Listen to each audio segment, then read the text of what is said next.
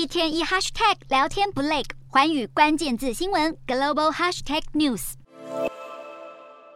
近期柬埔寨诈骗人口贩运问题不断，柬埔寨副首相下令要查封多个科技园区，对网络赌博和洗钱等犯罪活动展开调查，并追捕在逃的犯罪集团头目。好，根据媒体的报道，柬埔寨警方在九月中展开大规模搜查行动，在西港的长城高科技产业园区逮捕了将近五百名涉及网络诈骗的外国人，而这些人呢，多半没有工作签签。证，而且有一百三十名中国人以及十一名越南人，他们因为非法移民将被驱逐出境。